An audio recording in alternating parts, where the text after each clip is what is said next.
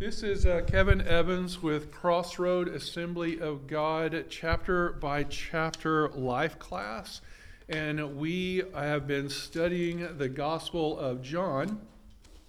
And last two weeks, we uh, got most of the way through the difficult sections of John 1. And if I'm not mistaken, we stopped about verse 34. And uh, at this point, uh, well, just, just to recap, John wrote uh, this gospel uh, last uh, compared to the other uh, synoptic gospels. And uh, most scholars assume that his audience is very familiar with the other gospels. And he is not interested in repeating the other gospels. Luke pretty much nailed it. Matthew got it all covered.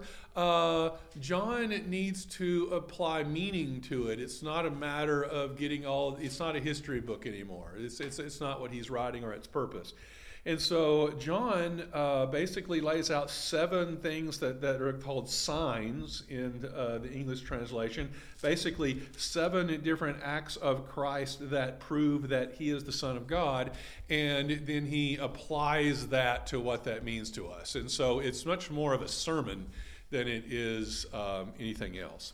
So we have this very poetic beginning and uh, Christ gets rolling. And uh, he begins with his baptism by John the Baptist, which we have already looked at. And, um, and that's the beginning of his gospel. He skips uh, Christ's temptation, he skips uh, uh, all of the stuff that came before the baptism and his 40 days in, in, in the wilderness and the, the devil tempting him and all that. And uh, we are down to the very beginning now. So, uh, verse 35 The next day, John was there again with two of his disciples when he saw Jesus passing by and said, Look, the Lamb of God. So John points out that Christ is the Messiah that he has been prophesying will come. You know, the whole point of John's ministry was the Messiah is coming, and then he yells, There he is. That's kind of, you know, everybody's, uh, that's, that's, that's the line they've been waiting for. When the two disciples heard him say this, they followed Jesus. Just totally dropped John like a hot potato. Turning around, Jesus saw them following and asked, What do you want? They said, Rabbi, which means teacher. I don't know why they felt like they needed to tell us that. Where are you staying? Come, he replied, and you will see. So we have two disciples that are moving in with Jesus, I guess. So they went and saw where he was staying and spent that day with him. It was about the tenth hour. Andrew, Simon Peter's brother, was one of the two who heard that John had said and who had followed Jesus. The first thing Andrew did was to find his brother Simon and tell him, uh, We have found the Messiah. And he brought him to Jesus. Uh, uh, Andrew, is Simon's brother, is one of them, and the other one was, of course, John. He doesn't refer to himself, but he's referred to in other Gospels as being John. So it's Andrew and John who uh, transfer over. Hey, the Moldens are here, and um, and then uh, and then he goes and he gets Peter, which is uh, Andrew's older brother, also looking for the Messiah. So I brought him to Jesus. And Jesus looked at him and said, You are Simon, son of John. You will be called Cephas, which means the rock, and uh, is translated into Greek as Peter. And uh, the next day, Jesus decided to leave for Galilee, finding Philip. And he said to him, Follow me. Philip, like Andrew and Peter, was from the town of Bethsaida, so they're all from the same town. Philip found Nathanael, his buddy, also looking for the Messiah. These are all people of like mind. And told him, We have found the one Moses wrote about in the law, about whom the prophets also wrote, Jesus of Nazareth, the son of Joseph. Nazareth? Can anything good come from there? Nathanael asked. Nazareth had a bad rep, kind of like Austin. Uh, come and see, said Philip. When Jesus saw Nathanael approaching, he said to him, Here is a true Israelite in whom there is nothing false. What a flattering thing to say. How do you know me? Nathanael asked. And Jesus answered, I saw you while you were still under the fig tree before Philip called you. Then Nathanael declared, Rabbi, you are the Son of God, you're the King of Israel. And Jesus said, You believe because I told you you were sitting under a fig tree? You'll see greater things than that. I tell you the truth, you will see heaven open and the angels of God ascending and descending on the Son of Man. So we have this big long passage of John very rapidly telling the story of five disciples, the, the, the first five disciples following uh, Christ, of which he was one, and he is speaking from personal experience. But he doesn't really dwell on I think if I were telling this story and writing the Gospel of Kevin, and I met Christ, and I was the youngest disciple, I would I would work this for a couple of novels before I got anywhere with it. Don't you think? I I could I would I I I would I'm I'm saying I would tell this story differently because I'm an egomaniac. Uh, he is not. He's keeping himself out of the picture. The story is about Christ. It's not about John, and he has completely minimized himself out of the I picture still say completely. it comes back to the point that he's very mature at this time. Very, oh, he's just a little Yeah. wiser. He's Yeah, wiser, fair enough. and he's not looking for the drop names and you know promote himself because hey, I'm at the end of my life. So you, you saying I'm not wise? Is that what you're saying? You're very young. you're you're just a spring chicken. Okay, that's what I thought. Okay, Emma. Okay, well, fa- fair. That's fair. I'll accept it. I, I'm, I'm self-aware. I, I accept that. What are the estimations on his age? At this time, probably in the 90s, which is very old for back then. That's what I- Uh, it's all guesswork, but yeah, Yeah, he, he, he's at the he's at the end of his career at which this is point. very old for back then. Wow. And actually, I'm very impressed that his memory's that good at that age. Ha. Uh, Uh, there were a couple of things in here. What did, what did, what did, I, I, I tripped right on past them and kept going. He's from the town of Bethsaida. They were all fishermen. They all knew each other. Um,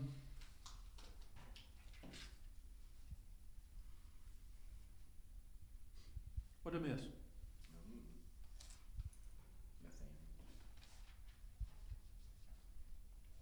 Spent a little time on Nathaniel, didn't he? Wasn't too dense. Yeah, he did. Was that a shot he was giving back to Nathaniel? You know, 'cause well, Nathaniel says anything good come out of Nazareth, and Jesus said, "Oh, look at you, all perfect, aren't you?" I, I don't know. I'm not. I'm just wondering. Maybe well, that's what uh, that's actually what I wanted to hit at. That's what I thought about. The- what, what does that mean? You want to tackle it? I, I will. It's go to you. Well, I mean, I'm just. I don't know because if one thing it said in my study. Let's go back to a verse where we we're talking about the Pharisees talking. So was he a Pharisee leaning guy, and he's talking that, or just No. smart aleck Clayton? He's being a smart aleck. Yeah, Um, like- he heard the Nazareth. If you look at, I, I don't have my map. I love maps. Uh, so if you can picture the map of uh, Israel, uh, up here in the north, uh, just before it goes into Assyria in the mountains, you've got Nazareth. It's it's a border town, and it's way up high, and it's significantly higher and hard travel to get down to Galilee. But it, you know that that would be where you would go to buy your fish if you're if you're living there. And the Romans set up a camp in that, so it's a, it's a Roman fort that the town is built around. And uh, these are Roman soldiers. They are pagans, they are not Jewish in the least. And uh, all the things that follow a military camp are in Nazareth.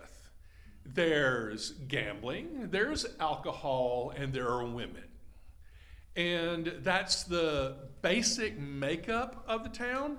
And then you've got the Jewish population that's kind of mixed in with that, the, the, the regular farmer folk and merchants that are trying to get by. But it's a rowdy town, and you probably don't want to be there after dark on a Friday night. You know, it's that if you're a good, self-respecting young Jew, you know. And so, uh, what you know, he's from Nazareth. Can anything good come out of Nazareth? You know, he's making a, a snotty comment about the fact that he's coming from the Wild West town up in the mountains on the border. The wrong side of the track. Yeah, yeah. Uh, the Jews look down on them just because they're they're uh, Shanty yeah. Jesus goes, "Oh, look at you, Mister Burke." There you go. So he had a sense of And so, you know, Nathaniel's kind of a wit. Or at least mean. I don't know. Uh, then he says, "Here is Israelite in whom there is nothing false." Do you think that was being sarcastic? In who there's nothing false? Is that what you mean by that?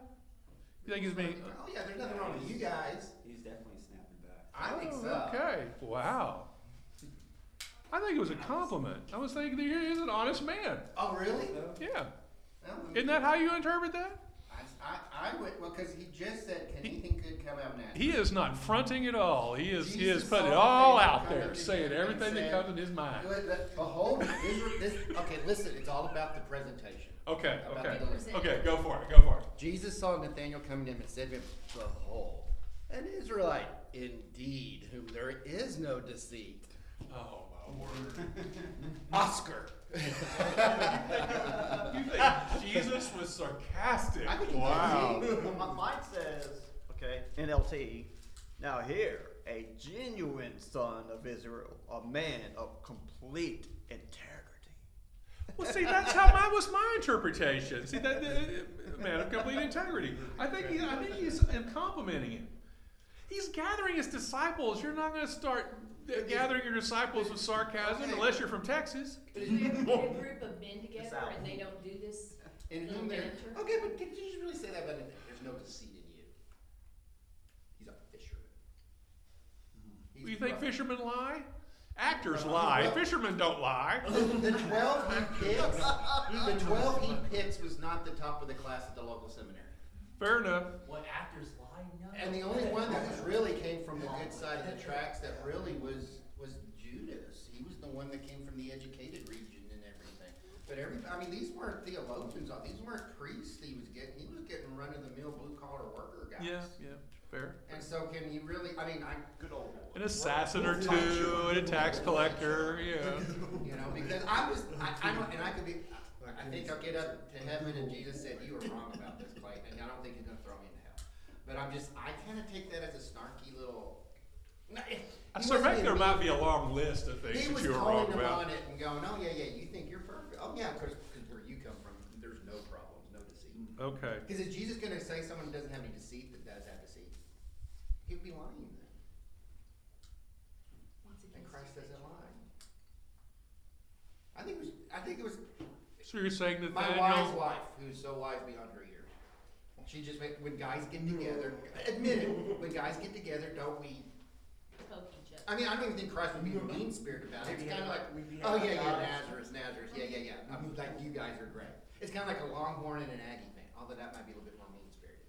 Uh, uh, OU Texas or something. No. That's mean spirited too, actually. Say what?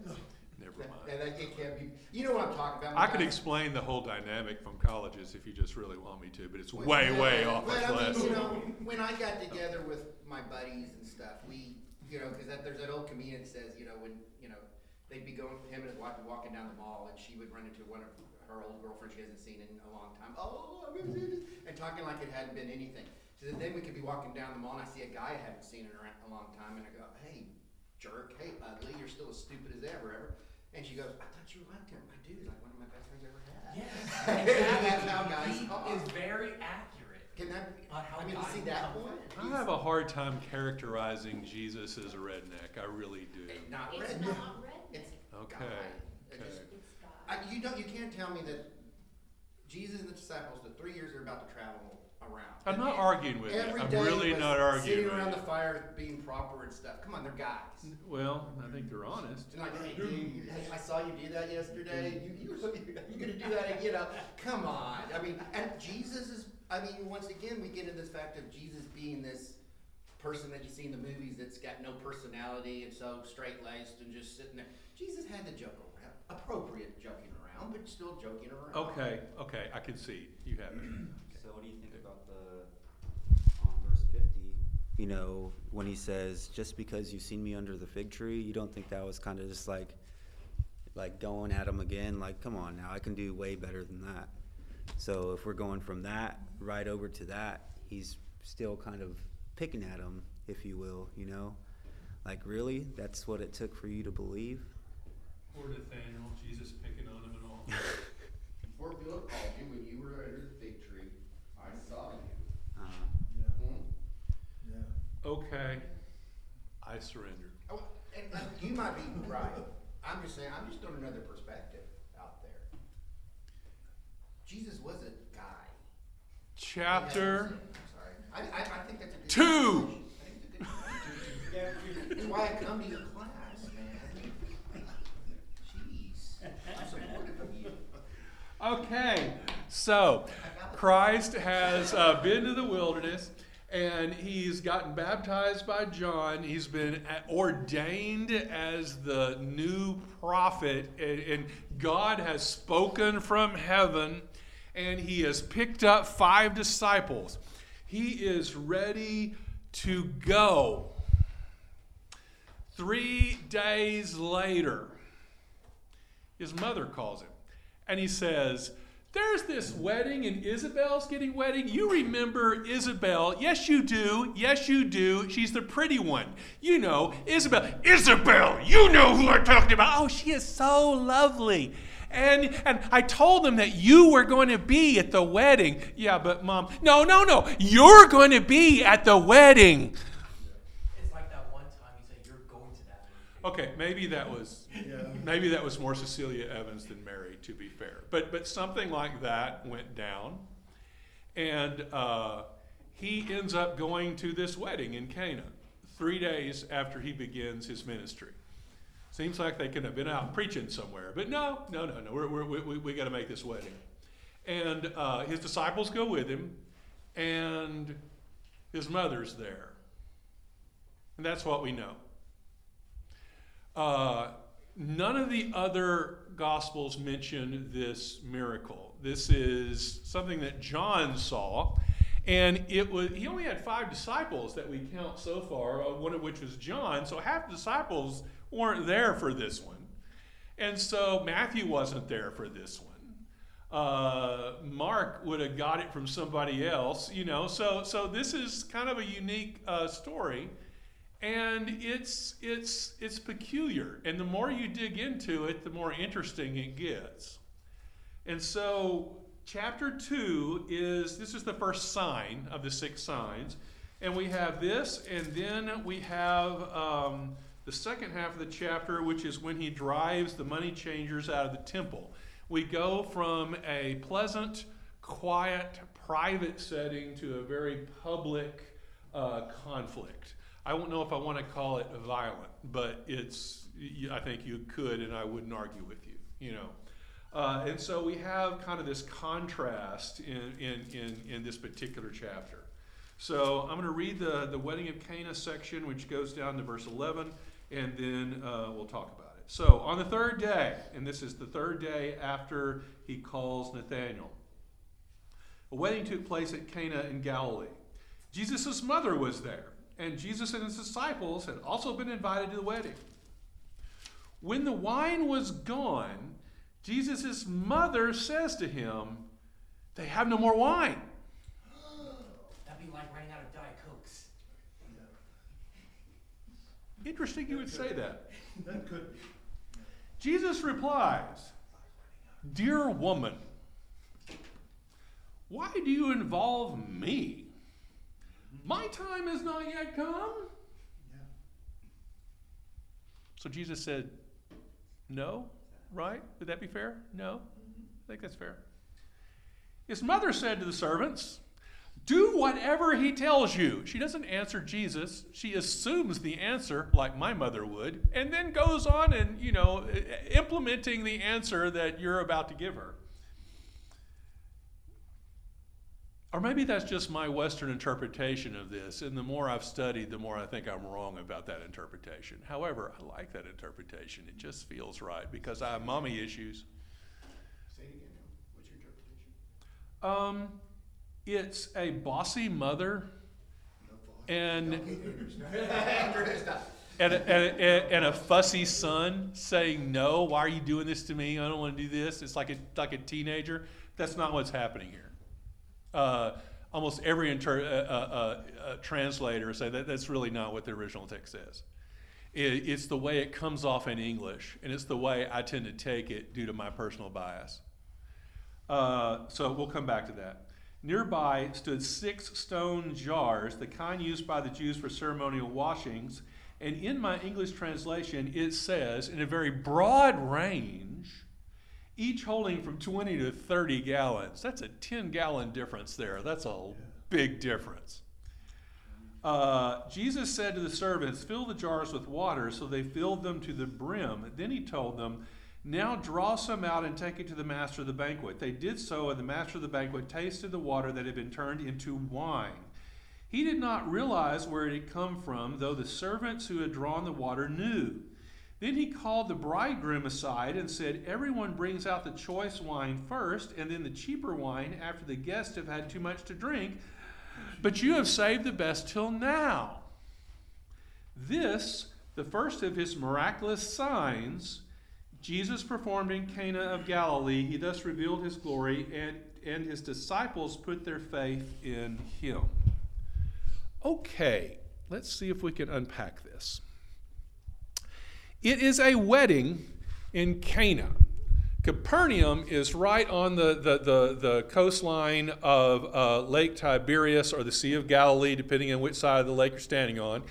And uh, that is where all of the disciples lived. That in their area, they were all fishermen, and so that's kind of home base. And I'm guessing Mary is kind of hanging in that area too at this point. Mary, uh, Joseph isn't mentioned. It's just mom at the wedding. So most people assume that Joseph has passed away at this point. Christ, as the oldest son, would have been responsible for his mother, and he's kind of reached an age of his own adulthood here at 33, actually, kind of past it. And uh, he's in a position where he can go on with his life, and he's not responsible for mom. And his brothers have grown to the point that they can care for her. At least that is one interpretation, which is not mine. Uh, and I think it's fair. I don't have any problem with that. Uh, so she's living in Capernaum, and uh, there is a village, because Capernaum's, well, Capernaum's a town. It's got markets and businesses and stuff going in. There's a little space up here, up the mountain, that's small. It was small then, and it's small now, and it still exists, called Cana. And there's a wedding up the mountain, basically, from where they live. Weddings in the Middle East are a big deal. And it kind of depends on what culture you're in. I think it's interesting to compare weddings to funerals and to how, how, how critical and, and important they are socially to us. Oh, there's a, quite a few. Um, there is a book called Leadership by Mr. Rudy Giuliani back when he was, you know, everybody respected him. And um, he uh, basically said that when he was mayor of New York, he advised people to uh, do your ever loving best to never miss a wedding. And oh my goodness, never miss a funeral. That was his advice.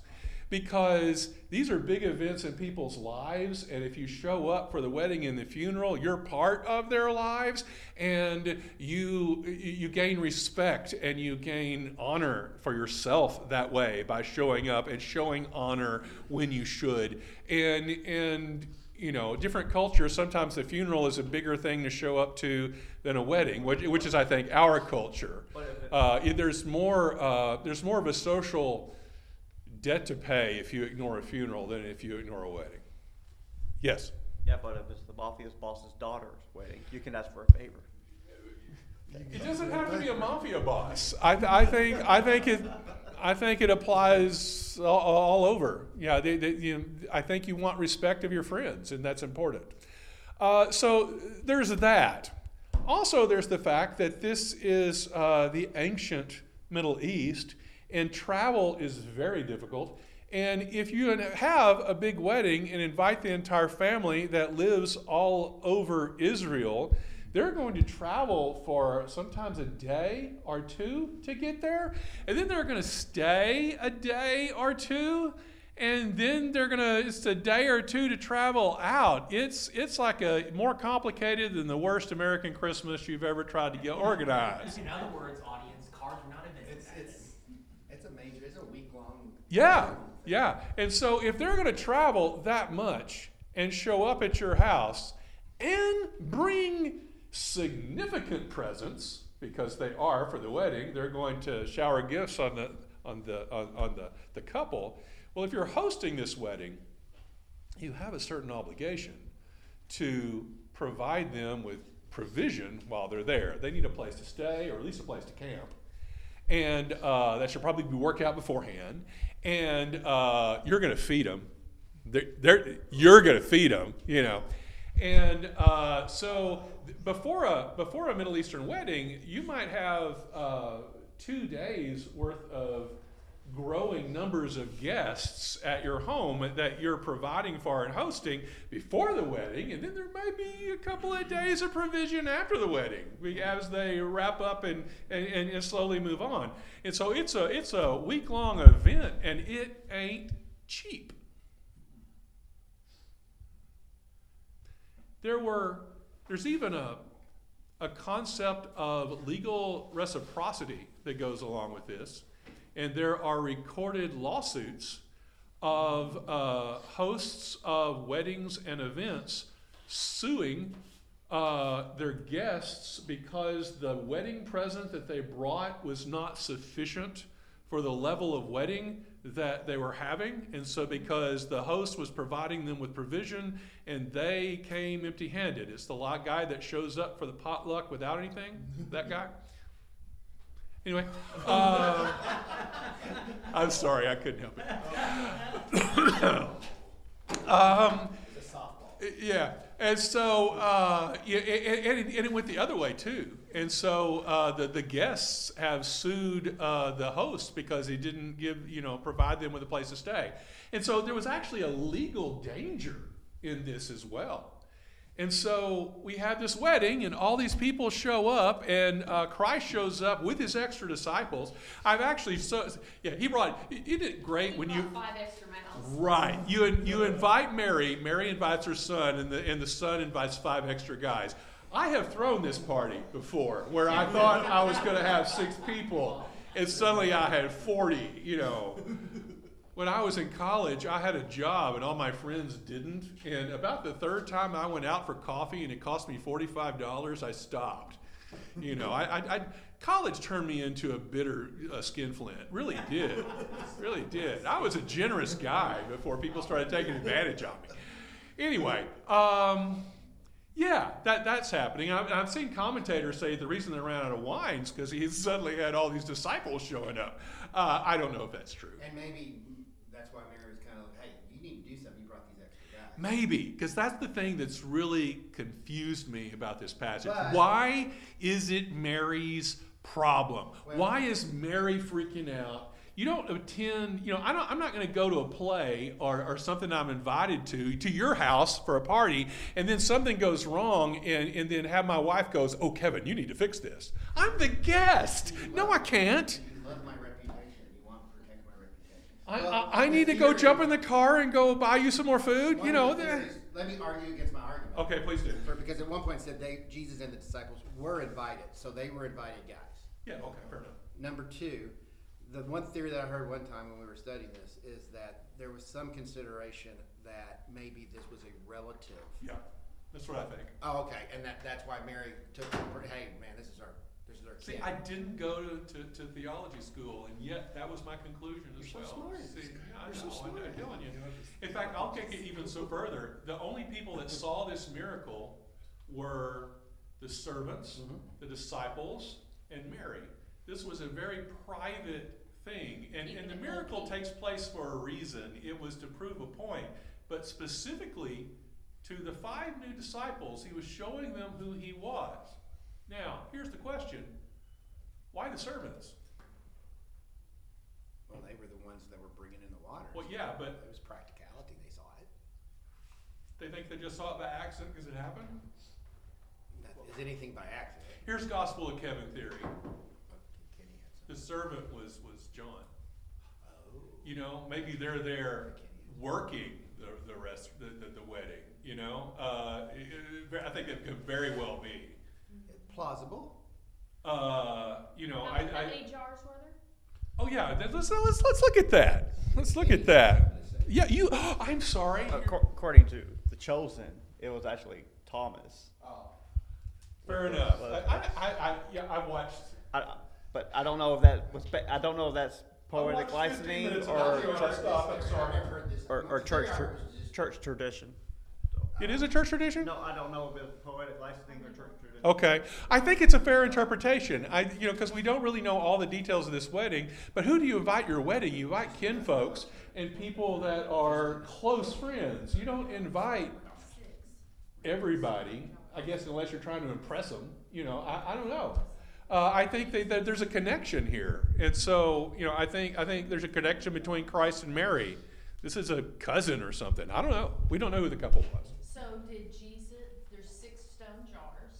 Okay, so there are six stone jars that are between 20 and 30 gallons, according to my interpretation. Um, John is not being very specific about the size of the jar because that's a huge range. Um, these were jars used for purification and cleansing. So all of these guests came in and they would wash your hands and feet before you came in for the dinner. And uh, because that was kind of the, the, the, the, the standard. And they had these outside so that uh, the servants could, you know, as you come in, they This take is care of you. This is kind of nasty. This is not the best water. I mean, this is the water for purification. This, I think that's your point there, by the way. But- I just, I just, this, Was you know, that- just the standard water water that's. Yeah, yeah, it's, yeah, yeah, this is water out of the cistern. Yeah. it's Yeah. got a little- Uh, and and we're, we're going to get to that in a minute. Oh, I'm sorry. Uh, but the thing is, it's a lot of water. They keep a lot of water for this because it's for washing, you know. And so uh, it's six jars at 20 gallons per jar. That's on the low side. That's 120 gallons of water. Uh, if you can visualize a 50 gallon oil drum, that's the standard Texas visualization, two and a half of those, that's how much water we're talking about. It's a lot of water. It's enough to bathe Ron twice. Yeah, it is. Um, If you were to take a standard bottle of wine. oh yeah, yeah, getting there. That's a lot of wine. That's, that's like three hundred bottles of wine. Yes, I, I, I, interesting that you did that math. That's amazing. Okay, so, um, uh, yeah, we, you, we, we're, we- we're about to dive right into that pool. So, uh, we've got these big jars, and, uh, Mary says, do what he tells you to do. And at this point, I, he addresses her as woman, and it, which sounds sassy. It sounds like the college freshman only son talking back to mama. My roommate in college talking back to his mother on the phone. That's who I picture in my mind. Oh no, never. Yeah, we all know I have mother issues. It's okay. She she.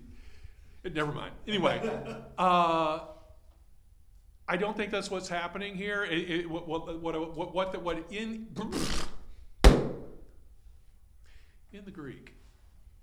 Uh, there's a certain amount of interpretation in the translation into English, and what is not happening is that he is calling her mother.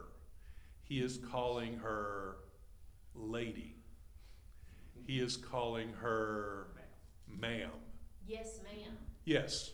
And that's a, that's a better English interpretation, but it's, it's not quite ma'am either, because that's just a general salutation. It's a, it's a statement of honor, but not matronly, because his role has changed at this point. After he was baptized by John, he is, begins his ministry, and he is no longer her uh, son who is caring for her and doing everything mommy says he's now acting as the Messiah. He's he he's the deliverer.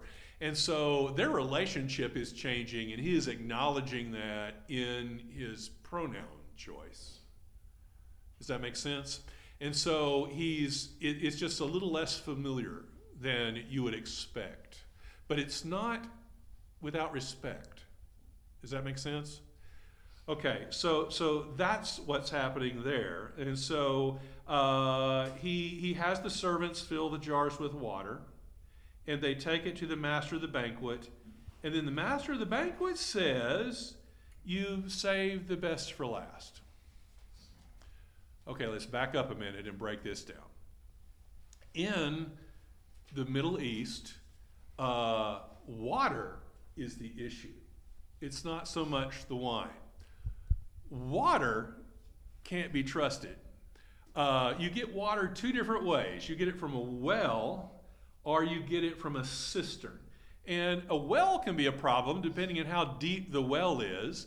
Uh, there are very arid parts of the Middle East where wells are desperately important.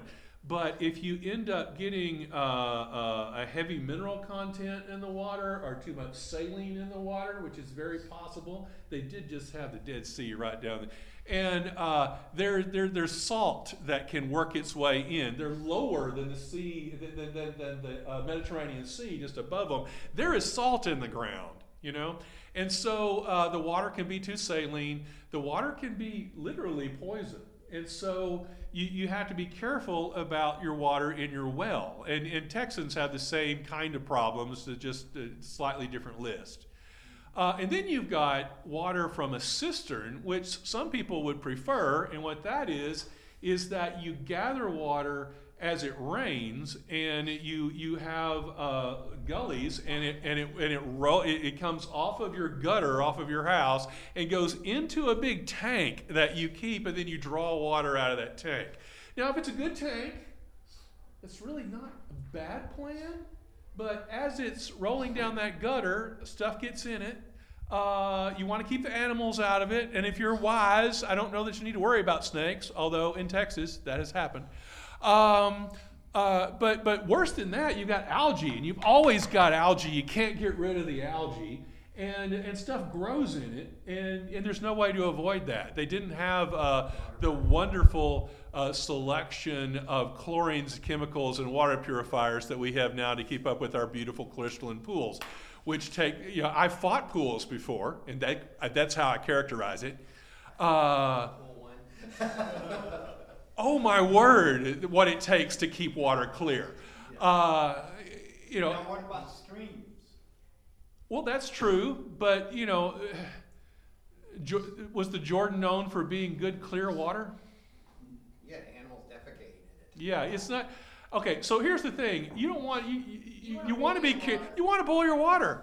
It, it- it's kind of like when you're hiking; you always want to boil your water because you don't really know what's in there. Now they didn't understand bacteria, but they understood that boiling water purified it, uh, and so they discovered a shortcut. They could take wine, and they'd cut the water two parts to one part with wine. And the water, which was untrustworthy and might have had kind of a nappy flavor anyway, uh, the wine, well, wrong choice of words. Uh, the wine would make would, would, would, would, would affect the flavor. It would also purify the water, and it, the water would cut the alcohol content of the wine down to less than five percent usually. And uh, you'd have to drink a whole lot of that to get drunk. It, it, so drunkenness wasn't really a big problem since that was the common wine. I was trying to find a word for this mix, and I really couldn't find one. So I'm calling it common wine for our purposes. Not to say that they don't understand that wine coming straight out of the barrel slash goat skin, whatever they were fermenting their wine in, wasn't better and stronger and better flavored. And they called that new wine. And so when they refer to new wine, they're referring to something that doesn't have water in it. Often when they say wine wine, they're referring to this low alcohol content purified water. So wait, it isn't grape juice then? Let's go there. Anyway, it's basically where I got this information. Oh, go ahead. Go ahead. Basically, it's some fundamentalist that says it's grape juice, but there are problems with it. The historical part you pointed out, like, and bacteria, and plus we don't have technology, and especially if you look at the science behind it, where it's a mixture of, and I quote, sugars such as glucose, fructose, and then of course, Open that door, man. the products of alcoholic uh, fermentation are ethanol, carbon dioxide, water, and heat. So, given into account in the Middle East, whenever you crush the grapes, all the natural sugars will turn into alcohol. It's a long process, so it has some alcohol. God bless the American temperance movement. I think it saved lives and it promoted the kingdom. However, we have all of these Protestant denominations, particularly in the United States, that uh, strongly suggest that you not drink alcohol. and hand you temperance pledge cards when you join the church, and uh, it, it's a very big deal. Uh, I get that. I understand it because about 150 to 200 years ago, we had a serious alcoholism problem in the United States. Not like we don't now, but it was it was rough back in the day. Uh, there was a time during the American colonial period where uh, uh, rum was used as currency, and you would take all your fruit or, or whiskey, and you would take all of your fruit and brew it into whiskey, and then you use whiskey for currency when you traded. So when they did the whiskey rebellion, the tax on it back during the before the revolution, uh, that's what that was all about. It's like they were they were taxing the very economy of half of the colonies, and they really didn't understand what they were doing. Anyway, uh, yeah, I, I think I understand why people would swear off personally on alcohol, but the problem is that all those denominations, uh, uh, both of mine, to be fair, uh, want to reinterpret Scripture by their own perspective, and they want to make Christ a teetotaler, just like themselves, so that they can sell their standards more effectively. And and I understand that, and but but it's dishonest. Uh, Christ drank alcohol. I don't think Christ was a drunk. No. Chri- Christ drank alcohol. Christ drank wine. Uh, I, I, he had both kinds, you know. So uh, let's kind of get our head around that. And uh, it wasn't grape juice. Um, and I'm not the only one that feels this way. And there was a missionary Baptist church that my grandparents used to belong to that had their communion using something called recipe. Hey, come on. It was it was it was it was a dark brown color, and I was about ten years old the first time I took communion, and uh, it was an eye-opening experience for me. Well, there's been a couple times in our church right here that, uh, the one they passed out's a little old. You weren't right sure? Okay. Okay, Okay. well, this will They be, kept this one too long. they kept this one too long. That might be something else. Okay. Um, all right. Uh, so we did we go down Well, that you also rabbit hole? If I could throw in, you guys also, because here was our big argument that we've always had about that. was Okay, go for Because it. the way he explained, when, when he said you save the best for last, and going back to saying what weddings were expensive, typically what they did is they got the more expensive wine and Yes. the cheap wine. They gave the cheap wine at first to get you drunk, and the closer you got, no, no, I'm sorry, I'm sorry. No, the, good, wine. stuff first. The good, you're I, still I mixed it around. Good and stuff. can appreciate it. You got drunk, so when they had the cheap stuff at the end, you were so drunk you didn't. Right. Yeah. so that's why that proves it was alcohol. And, and what the cheap stuff You can drink is is the common wine. So he starts off with the more Right. pure I mixed it variety up, but- that, that where we can appreciate it, and then we bring out the, the, the diluted wine later on. Well, this has happened Save reverse. So money. so when Christ turned it into wine, it was the pure article. It was quality wine, and, and this guy goes, oh, oh my goodness. Now also look at how much there was. There, there, there's there's a hundred gallons. Uh, and that's on the slow side. That's a, that, that's figuring at 20 gallons. If it was 30, then add another 50. Um, this was a lot of people, I, it, or a lot of wine. I think it was a big party. I think this is a big wedding party. Uh, there were a lot. There were 100 people there. A lot of drinkers. Uh, it- that- that'll keep them snockered for three days, and that's a big crowd, you know. So, uh, I, I, I think this is a big event, and I think we can kind of tell the size of the event just by how much water they had to wash people's hands. Do you keep that many gallons of water around just to keep people washed up? No. Groom was getting married, he knew a lot of courage.